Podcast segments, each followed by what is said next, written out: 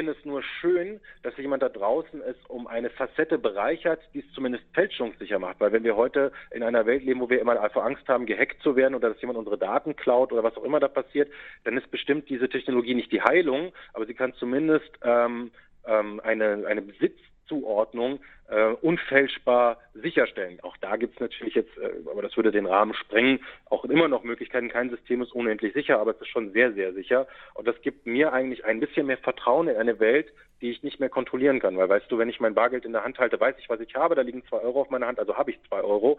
Ähm, in dem Moment, wo ich mit der EC-Karte oder mit dem Smartphone bezahle, habe ich sie eben nicht mehr, sondern jemand anders ähm, entscheidet darüber, ob ich es tatsächlich besitze oder nicht und kann im schlimmsten Fall sagen, nein, ich besitze es nicht. Und hier ist es wieder ein dezentrales System, dem ich ganz persönlich, meine subjektive Meinung, ein bisschen mehr vertraue und hoffe, dass sie noch weiter wächst und gedeiht. Praktisch faktisch. Der Wissenspodcast der Rheinischen Post. Wenn ihr in dieser Woche die Schlagzeilen verfolgt habt, dann war auch rund um das Thema Wirtschaft eins ganz weit oben und zwar Bitcoin ist abgestürzt. Ja, diese Kryptowährung. Davon haben einige sicherlich schon mal gehört, aber die große Frage ist, was steckt dahinter und was steckt vor allem dahinter, ähm, dass das jetzt so abgestürzt ist, diese ganzen Kurse und was soll das alles überhaupt? Ähm, darüber wollen wir in dieser schönen neuen Folge unseres Praktisch-Faktisch Podcasts sprechen. Wir, das sind Susanne Hamann, hallo. Hallo. Krypto wie kryptisch, möchte ich schon mal sagen. Ja. Und ich, äh, Henning Bulka, und zwar wollen wir darüber reden mit Tobias Frank und er ist uns hier telefonisch zugeschaltet. Hi Tobi. Hi, ich freue mich. Sag mal ganz kurz, warum reden wir ausgerechnet mit dir über Bitcoin? Ich habe einen YouTube-Kanal Ende 2016 selbst ins Leben gerufen, weil ich eben der Meinung war, dass im deutschen Markt es noch leider sehr wenig Content gab darüber ähm, und wie man sich da informieren kann. Gerade als blutiger Anfänger ist es ja doch sehr technisch, sehr schwierig gewesen und habe da einfach versucht, mit Tutorials und verschiedenen Tests und Berichten darüber informieren, was man in dem Bereich machen kann. Und äh, das ist sehr erfolgreich angelaufen, habe inzwischen über 10.000 Abonnenten und wir haben uns ja auch vor kurzem eben bei einem Event bei euch in der Rheinischen Post kennengelernt und hatte da eben auch einen Vortrag darüber halten. Das Publikum war sage ich mal vorsichtig begeistert und äh, hat mir sehr viel natürlich. Spaß gemacht und habe mich deswegen sehr über die Einladung gefreut und stehe euch da natürlich gerne mit Rat und Tat zur Seite. Okay, alle, die mal schauen wollen, ist der Kanal heißt Kryptostar. So, jetzt aber zum Thema, was ich glaube ich die allermeisten fragen, vor allem auch die, die sich noch nie mit dem Thema beschäftigt haben ähm, und vielleicht aber schon mal von gehört haben.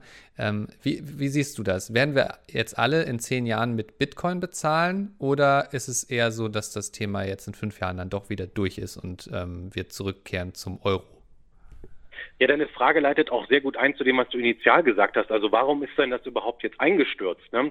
Ähm, grundsätzlich war das ja eine total interessante und spannende Idee, eine dezentrale Währung ins Leben zu rufen, also eine, die nicht von Banken getrieben wird, sondern von, von äh, den ganzen Menschen, die damit arbeiten. Und die Technologie dahinter war eine super coole und innovative Idee, äh, die am Anfang natürlich sehr nerdig war und viele, viele Jahre so wirklich nur unter, unter Spezialisten überhaupt gesehen und gehandelt wurde und dann aufgrund des steigenden Kurses an Beliebtheit und Aufmerksamkeit gewonnen hat. Man muss aber sagen, da sind natürlich auch viele ähm, Zocker und äh, Trader mit drin, die da äh, natürlich versuchen, von diesen rasant wachsenden Kursen zu profitieren. Und die eigentliche Technologie hat sich zwar weiterentwickelt, blieb aber so ein bisschen auf der Strecke. Das ist so ein Problem. Und das zweite ist, es gibt halt offiziell an den, an den amerikanischen ähm, äh, Aktienmärkten leider noch immer keine offizielle Möglichkeit, äh, mit Bitcoin zu handeln. Also auch da sind eben die, die Legitimierungsprozesse einfach hängen geblieben. Es gibt noch keine offiziellen Wege und da einzusteigen ist schwierig. Und das äh, zeigt eben sich jetzt auch gerade in der Kursbewegung nach unten. Leider ist der Bitcoin immer sprunghaft nach oben und nach unten. Das kennt man so ein bisschen schon von ihm. Aber seit er eben so viel wert ist, ist die Aufmerksamkeit gestiegen. Eigentlich nichts Ungewöhnliches im Bitcoin-Bereich, aber jetzt spüren es und sehen es natürlich viel, viel mehr weil die Aufmerksamkeit in diesem Jahr natürlich extrem gewachsen ist. Ne? Bevor wir darauf schauen, ob das jetzt wirklich die Zukunft der Währung ist insgesamt, vielleicht kannst du einmal so für, für, für Beginner erklären, was ist denn überhaupt Bitcoin? Das ist also, was wir schon wissen, ist eine Kryptowährung. So, also Krypto, irgendwas mit verschlüsselt steckt dahinter und es, es ist auch nicht die einzige Kryptowährung, die es gibt, aber so die bekannteste. Vielleicht kannst du das Prinzip einmal so kurz, wie es auch, wie es halt gerade geht, erklären. Also Bitcoin wurde 2011, glaube ich, wenn ich mich jetzt nicht richtig erinnere, von Satoshi Nakamoto erfunden. Das ist allerdings auch ein Pseudonym. Den Menschen gibt es gar nicht. Wer dahinter steckt, weiß man gar nicht, was natürlich die Legende an der Stelle stark geschürt hat. Was hat er sich gedacht? Er hat gesagt, naja, Geld, wie es heute existiert, hat ja auch keinen Gegenwert mehr. Ne? Früher war ja für alles Geld, was wir anfassen konnten, stand ein gewisser Goldwert dahinter. Die Zeit ist eben auch schon lange vorbei. Und er sieht da Risiken in dem Geldmarkt, den wir heute benutzen, weil es ja ein Vertrauensgeschäft ist. Ne? Wir sagen der Bank, Mensch, ich habe da Geld und wir vertrauen darauf, dass wir das immer zur Verfügung gestellt bekommen, wenn wir es brauchen. Ne? Wir sind von einigen wenigen abhängig. Und er hat gesagt, er möchte etwas Neues finden, ähm, ein, ein Weg, wie wir eben von Banken unabhängig ein dezentrales System aufbauen. Also wer auch noch früher von diesen Daten Austauschplattformen, diesen Peer-to-Peer-Plattformen kennt, kennt das Grundsystem. Er hat gesagt, lass uns doch etwas machen, wo auf der einen Seite so ein bisschen Goldgräberstimmung aufkommt, wo man Lust bekommt, etwas, ähm, etwas Neues zu finden, was einen Wert hat. Das war eben diese Bitcoin. Die kann man eben mit seinem eigenen PC zu Hause finden oder besser gesagt berechnen lassen. Und auf der anderen Seite aber auch dezentral bestätigen lassen, ähm, dass es diese Währung gibt. Das klingt jetzt im ersten Schritt noch ein bisschen schwierig, versuche es ein bisschen einfacher zu machen. Ähm, wenn du mir jetzt zum Beispiel eine Bitcoin schicken willst, dann ist das, äh, oder machen wir erstmal Euro. Wenn du mir jetzt Euro schicken wollen würdest, dann würdest du zu deiner Bank gehen, sagen, ich habe Geld auf meinem Konto, bitte schick mal dem äh, Tobias äh, 100 Euro. Ne? Ja, und dann, und, dann, und, dann, und dann dauert das einen Werktag, damit es bearbeitet wird und dann irgendwann landet es bei dir auf dem Konto. genau, und äh, wenn man das jetzt sehr kritisch beugen will, ähm, am Ende entscheidet natürlich die Bank, dass du äh, ähm, solvent bist und mir das tatsächlich geben darfst, dieses Geld. Ne? Mhm. Ähm, also du bist von denen natürlich abhängig und es dauert lange, da hast du recht. Und was die Bitcoin-Welt verändert hat, ist, dass jetzt ähm, ein, man nennt das so um, einfach gesagt, ein Misstrauenssystem entsteht. Das heißt, wir behaupten erstmal, äh, du hast gar keinen Bitcoin und wir müssen erstmal im, im gesamten Netzwerk von Millionen von PCs, die das eben benutzen, überprüfen, hast du denn tatsächlich diese Bitcoin? Also es geht aber blitzschnell, weil dank Internet und PCs ist das überhaupt kein Problem. Und wenn du die tatsächlich hast, dann schickst du die mir. Also die Transaktion dauert maximal äh, ein paar Minuten, muss dann noch bestätigt werden von diesem Netzwerk, von diesen Abermillionen von PCs und dann bekomme ich die. Und wie entstehen steht diese Bitcoin. Also es gab nicht jemanden, der gesagt hat, so hier sind jetzt ein paar Bitcoin, sondern diese PCs, damit die eben immer da sind und immer am Netz angebunden sind, damit äh, dieses System überhaupt funktionieren kann, werden belohnt. Alle zehn Minuten wird ein, ein Block gefunden. Kann man sich vorstellen wie in einem Goldklumpen. Der hat einen speziellen Wert, äh, eine, eine Anzahl Bitcoin. Und um diesen zu bekommen, müssen alle PCs, die an diesem Netzwerk angeschlossen sind, eine ganz schwierige Aufgabe berechnen. Das schafft statistisch so alle zehn Minuten einer dieser Millionen von PCs und er bekommt als Belohnung eben diese Bitcoin. Deswegen ist er eben die ganze Zeit online, weil er möchte ja gerne diese Rechenaufgabe lösen. Da kann man sich vorstellen, aktuell sind es 12,5 Bitcoin bei einem aktuellen Wert von circa 3.600 Euro. Das lohnt sich, das macht Spaß. Ne? Und deswegen sind eben so Millionen von PCs an dem System dran, die diese Transaktion bestätigen und selbst natürlich ein Interesse haben, sie möchten gerne diesen Block finden, um diese Belohnung zu bekommen. So funktioniert das in ganz groben, einfachen Zügen erklärt. Das macht ja jetzt aber mein Computer alles nicht von alleine, sondern irgendwie muss ich dem ja sagen, dass er das machen soll. Ähm, und du hast vorhin das schöne Wort Nerd benutzt. Äh, muss ich denn ein Computerfreak sein, damit ich das machen kann? Ich sag mal klares Jein. Also um das abzukürzen, im deutschen Markt ist es nicht mehr möglich, effizient Bitcoin zu meinen, meiner Meinung nach. also, also ganz, ganz, ganz kurz, meinen heißt ähm, Bitcoin erzeugen selber, ne? Oder? Genau, genau dass dein Computer diese schwierige Matheaufgabe löst, eben an, angelehnt an diese Goldschürfverstimmung. Ne? Da hat man auch in Minen nach Gold gegraben, deswegen nennt man das heute auch Meinen. Ähm, das macht aber eben der PC. Da gibt es natürlich Programme, da gibt es auch sehr einfache Programme, die du installieren kannst, aber da muss man vorsichtig sein, weil da gibt es leider, leider auch in dem Bereich den einen oder anderen, der da ähm, das dann ausnutzt und äh, äh dann eine Schadsoftware auf deinem Rechner zur Verfügung stellt. Da musst du man vorsichtig sein. Aber es lohnt sich nicht mehr. Ne? Also unsere Stromkosten in Deutschland ähm, sind zu hoch. Dein PC, damit man sich das nur mal vorstellen kann, ist komplett ausgereizt, wenn so eine Software läuft. Du kannst nichts mehr daran machen, nicht mal mehr den Browser öffnen. Der arbeitet am Limit, weil diese Aufgabe so schwer zu berechnen ist. Das heißt, du müsstest den PC 24 Stunden am Tag laufen lassen bei voller Auslastung. Kostet halt viel Geld und viel Strom. Lohnt sich so für uns heute nicht mehr. Gehen würde es, es lohnt sich noch nicht mehr. Wer macht das denn dann? Es gibt eben tatsächlich natürlich noch Märkte, wo sich das lohnt. Es gab ja mal äh, von einem bekannten deutschen Fernsehsender eine Reportage über den äh, berühmtesten Deutschen, der in diesem Markt groß geworden ist. Der hat eben auf Island eine Mine stehen, bringt mehrere Vorteile. Auf Island ist es schön kalt, diese PCs müssen gekühlt werden. Der Strom ist da relativ günstig, deswegen hat er nicht das Problem, was wir haben und kann eben dort Tausende von diesen PCs stehen lassen. Und die, die das machen, das ist nicht mehr der PC, den wir kennen, den wir anmachen, um ins Internet zu gehen, sondern das sind Geräte, die können nur noch das. Also man kann nichts anderes mehr damit machen, außer eben Bitcoins zu suchen. Und da stehen Tausende davon. Und auch ein sehr starker Markt in dem Bereich ist der chinesische Markt. Da gibt eben Minen, so nennt man das dann eben. Ne? Da stehen zigtausende von diesen Minern, ähm, die eben den ganzen Tag nichts anderes machen, als eben versuchen, diese schwierige Matheaufgabe zu lösen. Aber wofür kann ich den Bitcoin denn dann nutzen? Also du sagst, es gibt spezielle Märkte. Okay, da geht es um, zum einen darum, Märkte in anderen Ländern, aber auch äh, Produkte und so weiter. Gibt's da, wofür kann ich den Bitcoin nutzen? Ja, also wir in Deutschland hängen da leider noch ein bisschen hinterher, liegt aber auch an den gesetzlichen Regularien dazu, die ja durchaus Sinn machen. Also auch die BaFin hat da ein großes Auge drauf. Wofür kannst du ihn benutzen? Also im Endeffekt Ursprünglich muss man auch fairerweise sagen, waren die ersten Märkte, die es benutzt haben, das Darknet, ne, also in einem sehr illegalen Bereich, aber jetzt gibt es inzwischen viel mehr Anbieter, die es auch akzeptieren. Ne. Also es gibt äh, einen, einen Computer-Hardware-Online-Store in Deutschland, der Bitcoin akzeptiert als Zahlungsmittel.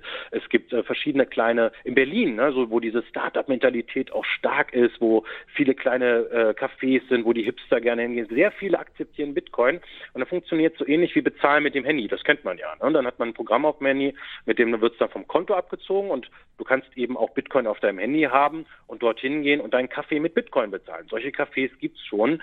Ähm, in anderen Ländern, die Schweiz ist schon sehr weit, auch äh, in, in, in Holland und in Mallorca, äh, in Spanien gibt es eben auch schon Bitcoin-Automaten, äh, wo du mit deiner Kreditkarte dort Bitcoin kaufen kannst oder deine Bitcoin verkaufen kannst und wieder Bargeld bekommst. Also die Möglichkeiten wachsen, aber wie du äh, richtig sagst, das ist auch eine Achillesferse. Solange der Markt nicht leicht zugänglich ist und es ein tatsächlich ein Zahlungsmittel ist, was ich jederzeit überall schnell und unkompliziert verwenden kann, wird es auch äh, ähm, wird es auch dauern, bis es marktfähig ist und wieder vernünftig wächst. Also dieser Zugang ist auch relativ schwierig. Ähm, du hast ja vorhin auf die Frage, ob man da Nerd sein für, muss, für äh, ein Jein gesagt. Und ich nehme mal so quasi, ja, wenn ich jetzt Bitcoin selber meinen möchte, dann äh, ist das schon äh, technisch anspruchsvoll. Aber wenn ich dich richtig verstanden habe, irgendwie hier Automaten mit Kreditkarte und so Bitcoin kaufen, äh, dafür muss ich kein Nerd mehr sein. Ja? Also das ist, das ist jetzt äh, schon, schon ein einfaches Prinzip, wenn ich mir jetzt, wenn ich das selber mal ausprobieren will, mir mal Bitcoin kaufen will. Wie einfach ist das? Ja. Da hast du recht. Also ich möchte da auch keine Hiobsbotschaften verbreiten. Es ist, macht Spaß, sich damit zu beschäftigen. Es kommen aber am Anfang mehr Fragezeichen in den Kopf als, als Lösungen. Aber Bitcoin selbst zu kaufen ist gar nicht mehr so schwer. Man muss einfach nur verstehen, weil es natürlich ja auch ein Geldgeschäft ist, gibt es manche gesetzliche Regularien. Es gibt einen sehr einfachen Marktplatz dafür, den finde ich sehr gut. Der heißt äh, bitcoin.de. Äh, das ist auch ein deutscher Betreiber. Da musst du dich natürlich trotzdem anmelden und bestätigen, dass du eine echte Person bist. Also ein paar persönliche Daten musst du preisgeben und hinter hinterlegen. Und dann kannst du aber ganz einfach mit einer Banküberweisung Euro hergeben und kriegst dann den aktuellen Kursgegenwert in Bitcoin dafür. Also der Zugang zum Bitcoin selbst ist leicht, aber es ist ein Unterschied, ob ich jetzt einfach nur die bestehende Währung kaufe oder sie versuche selber zu erzeugen. Also das Erzeugen, würde ich sagen, ist etwas schwieriger und lohnt sich nicht mehr. Das Kaufen am Ende des Tages ist doch relativ einfach. Ich bin eine Aktie zu kaufen. Ich bin tatsächlich bei einem Cashback-Anbieter, der in Bitcoin ausbezahlt. Oh, das ist cool. Also das sieht man ja auch, dass eben immer mehr versuchen, diese Innovation auf neue, interessante und witzige Wege zu treiben und, und die Leute dazu belohnen und äh, auch da die Akzeptanz zu verbreitern. Also das finde ich, finde ich klasse. Es gibt auch für Online-Shops, wenn jetzt irgendjemand da draußen ist und sagt, Mensch, ich habe doch eine Seite und bei mir kann man kaufen, ist es denn schwer, auch diese Bezahllösung zu implementieren? Nein, ist es gar nicht. So ähnlich wie man entsprechend auch andere Zahldienste wie Kreditkarte und ähnliches einbinden kann über verschiedene Programme, gibt es das auch speziell für Bitcoin. Also der Zugang ist gar nicht so kompliziert. Wie ist denn das? Ähm, nutzt du Bitcoin selber zum Bezahlen oder ist das eher so eine Sache, dass du dir irgendwie dein, dein, deine Beträge Bitcoin, ich weiß jetzt nicht, wie viel du hast, musst du auch nicht sagen, aber ähm, dass es eher so eine Art, eine, eine Art Geldanlage ist? Weil ich habe das Gefühl, dass viele, die haben sich irgendwie Bitcoin mal besorgt, entweder um es auszuprobieren oder ähm, vielleicht, weil sie zu den frühen gehört haben, die selber noch welche meinen konnten. Ähm, und dann liegt das jetzt so rum. Ähm, aber ist das auch, ist das für dich schon ein echtes Zahlungsmittel oder ist das eher so eine Sache, die du beobachtest? Also ich habe zum Spaß natürlich schon mal ab und zu hier und da etwas bezahlt damit, einfach weil ich auch sehen wollte, geht es denn wirklich so schnell, wie die alle behaupten? Es ist wirklich so einfach und unkompliziert. Es geht tatsächlich sehr, sehr schnell. Ähm, Ob es so kosteneffizient ist es noch etwas schwieriger zu beantworten, aber Stand jetzt ja, es ist sogar auch sehr günstig, eine Transaktion, es ist nahezu kostenfrei, eine Transaktion durchzuführen, aber ich benutze es nicht als alltägliches Zahlungsmittel, weil da hoffe ich wie viele drauf, also es gibt ja zwei Lager, die die Bitcoin momentan zum größten Teil halten. Der ganz große, die versuchen zu zocken und damit äh, Geld zu verdienen, ne, als, sehen es als Anlagegut an, ähnlich wie Aktien, würde ich sagen. Und äh, der andere Teil, das sind so Menschen wie ich, die haben eine kleine oder mittlere Menge Bitcoin, je nachdem, wie man das einschätzen will, und halten die einfach nur, weil die eben hoffen, Ich hatte es einmal noch mitbekommen, Anfang des Jahres war der Bitcoin ja bei 20.000 Dollar, also war ja wahnsinnig hoch, dass diese Zeit wiederkommt oder auch noch übertroffen wird und sehen es eben als Anlage an ne? und halten das einfach nur und freuen sich darauf, wenn der Kurs wieder steigt und da setzt sich ja jeder selbst so ein Ziel, wo er gerne hin will und wann er gerne aussteigen will. Und so ähnlich mache ich es auch. Ich setze allerdings nicht nur auf Bitcoin, weil was man fairerweise dazu sagen muss, es gibt ja nicht nur diese eine digitale Kryptowährung. Ne? Es gibt ja noch ganz viele andere die aber nach demselben Prinzip dann funktionieren oder gibt es da Unterschiede? Also ich habe zumindest jetzt gelesen, bei dem Absturz des Bitcoin, jetzt ging es auch darum, dass an einer Stelle irgendwie sich technisch was verändert hat und dann sich nicht alle einig waren, wie es weitergeht. Ähm, vielleicht kannst du das mal ein bisschen erklären bringst es eigentlich schon perfekt auf den Punkt. Die Urtechnologie, dass wir sagen, wir finden ein System, was auf alle Zeit jede einzelne Transaktion unfälschbar, unfälschbar bestätigt, bietet ja mehr Möglichkeiten als nur das Geldgeschäft. Ne?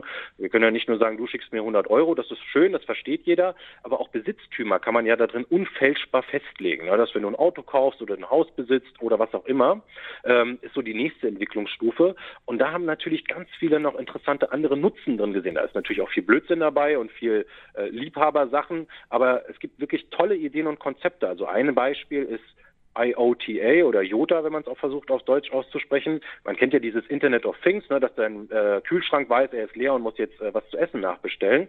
Ähm, und das überlegt man eben auch, wie kann man das mit dieser Technologie kombinieren, dass es unbetrügbar und fälschbar ist und nur dann gekauft wird, wenn auch wirklich das Geld verfügbar ist, weil anders geht's nicht. Ne?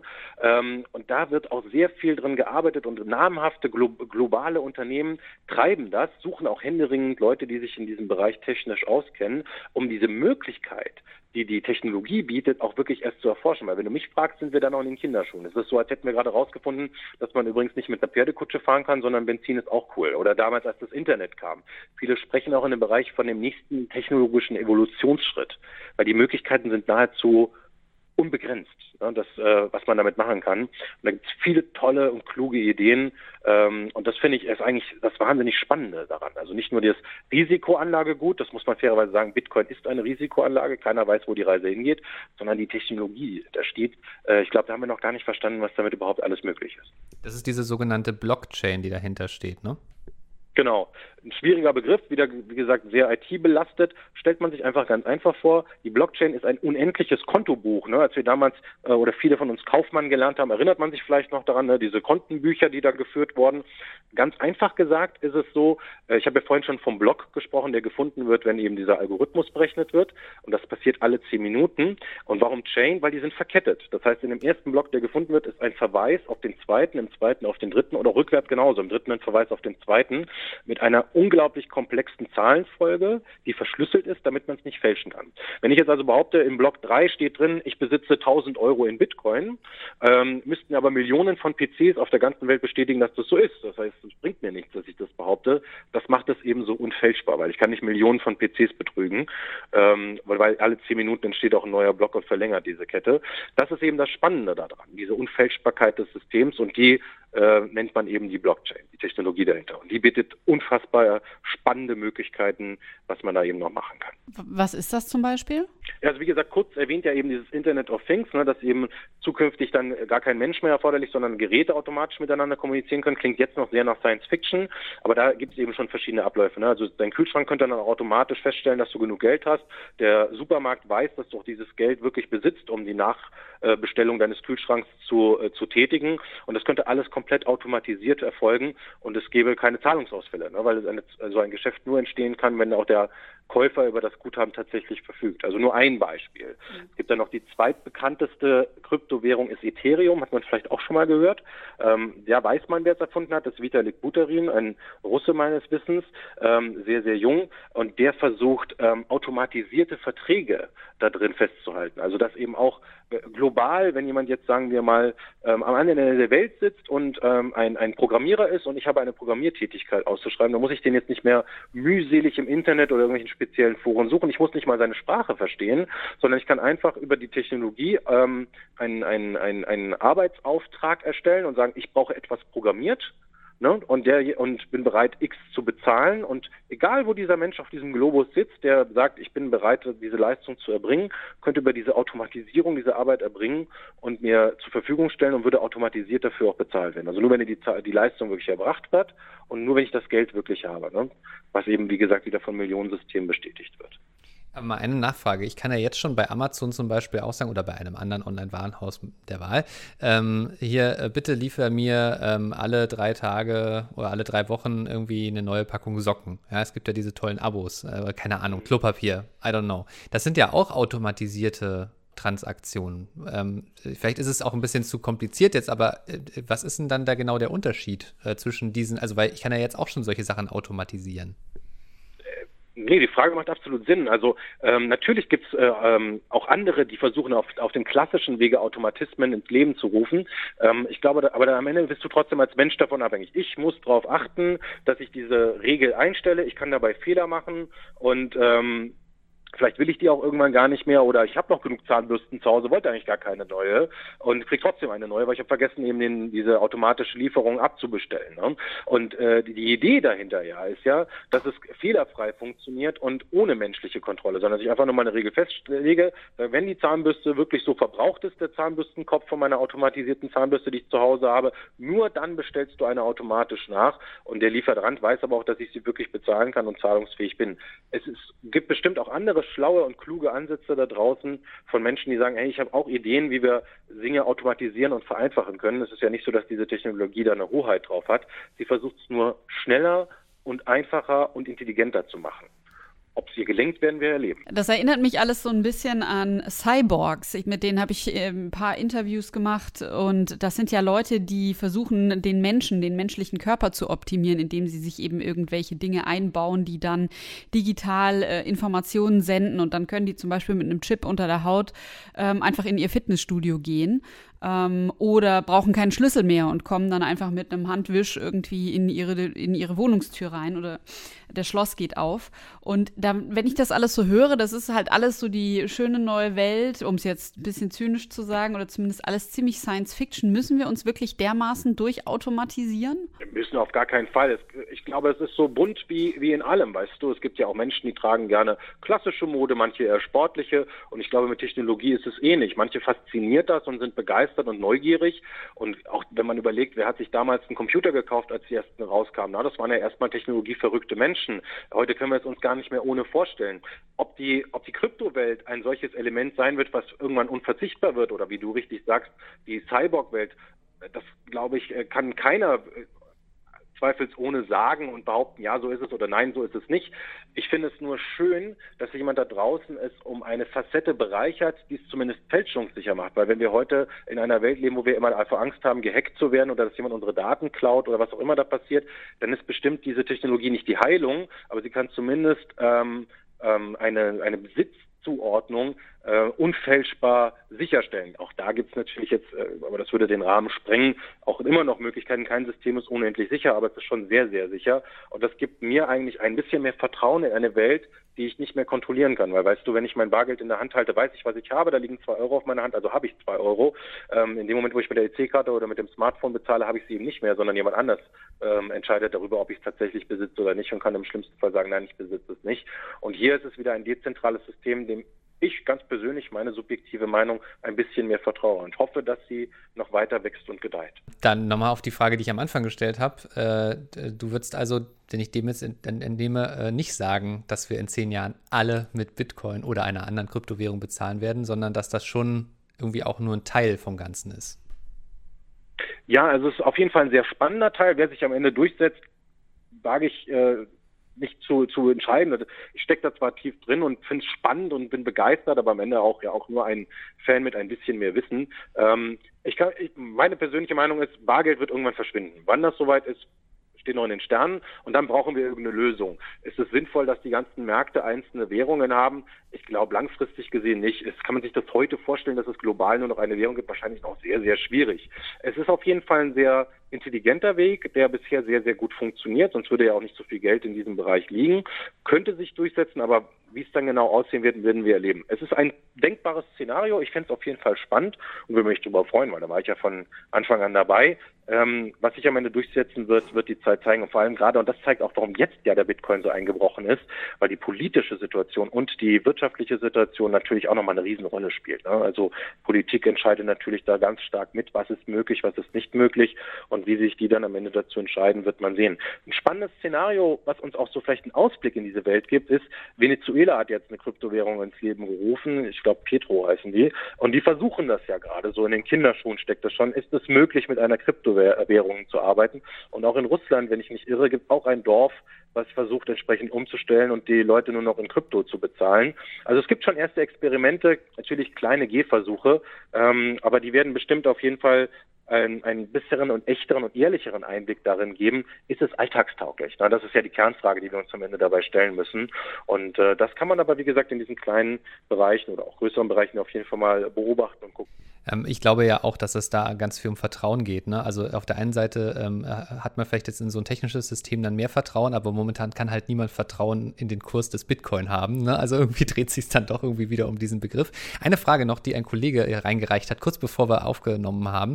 Ähm, was würdest du sagen? Äh, ist das dann jetzt äh, der richtige Moment, um damit anzufangen? Weil jetzt ist ja, man sagt ja immer dann, wenn der Kurs äh, gerade sinkt, dann sollte man einsteigen, ähm, sich damit zu beschäftigen und zu, äh, zu investieren. Ja, ich weiß, da muss auch auch mal aufpassen, was welche Empfehlungen man hier gibt, ne? Aber oder ist das sowas, wo man sagt so, ja, vielleicht sogar noch ein bisschen länger warten, weil es geht bestimmt erstmal noch mal weiter runter. Was darfst du dazu sagen?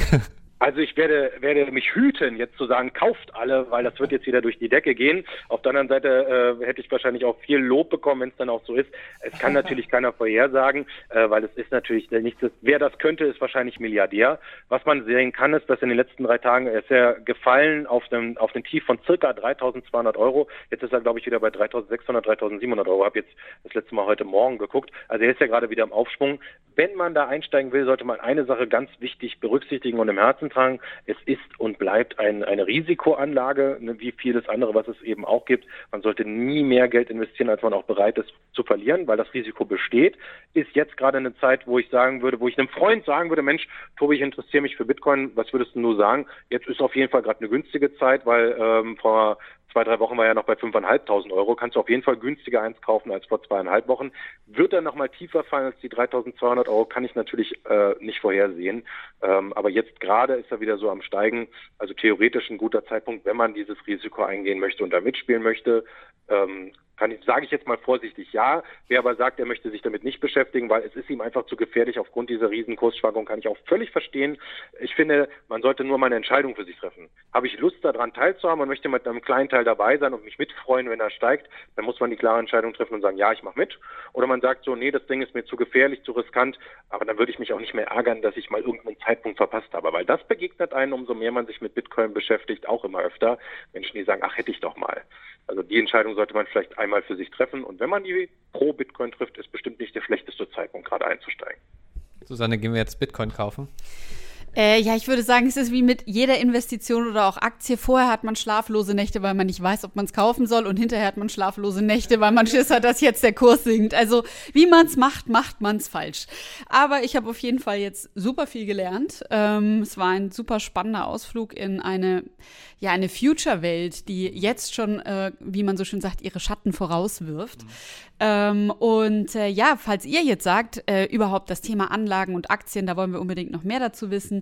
Oder ähm, ich habe neulich was ganz Spannendes gelesen, da hätte ich gerne mal ein paar Antworten und einen Einblick dazu. Dann schreibt uns gerne an praktisch, faktisch, ähm, in einem Wort praktisch, faktisch, at rheinische-post.de. Dann machen Henning und ich uns äh, auf und finden Antworten und ähm, Experten. Und äh, jetzt, was bleibt jetzt noch? Erstmal zu sagen, Tobi, herzlichen Dank.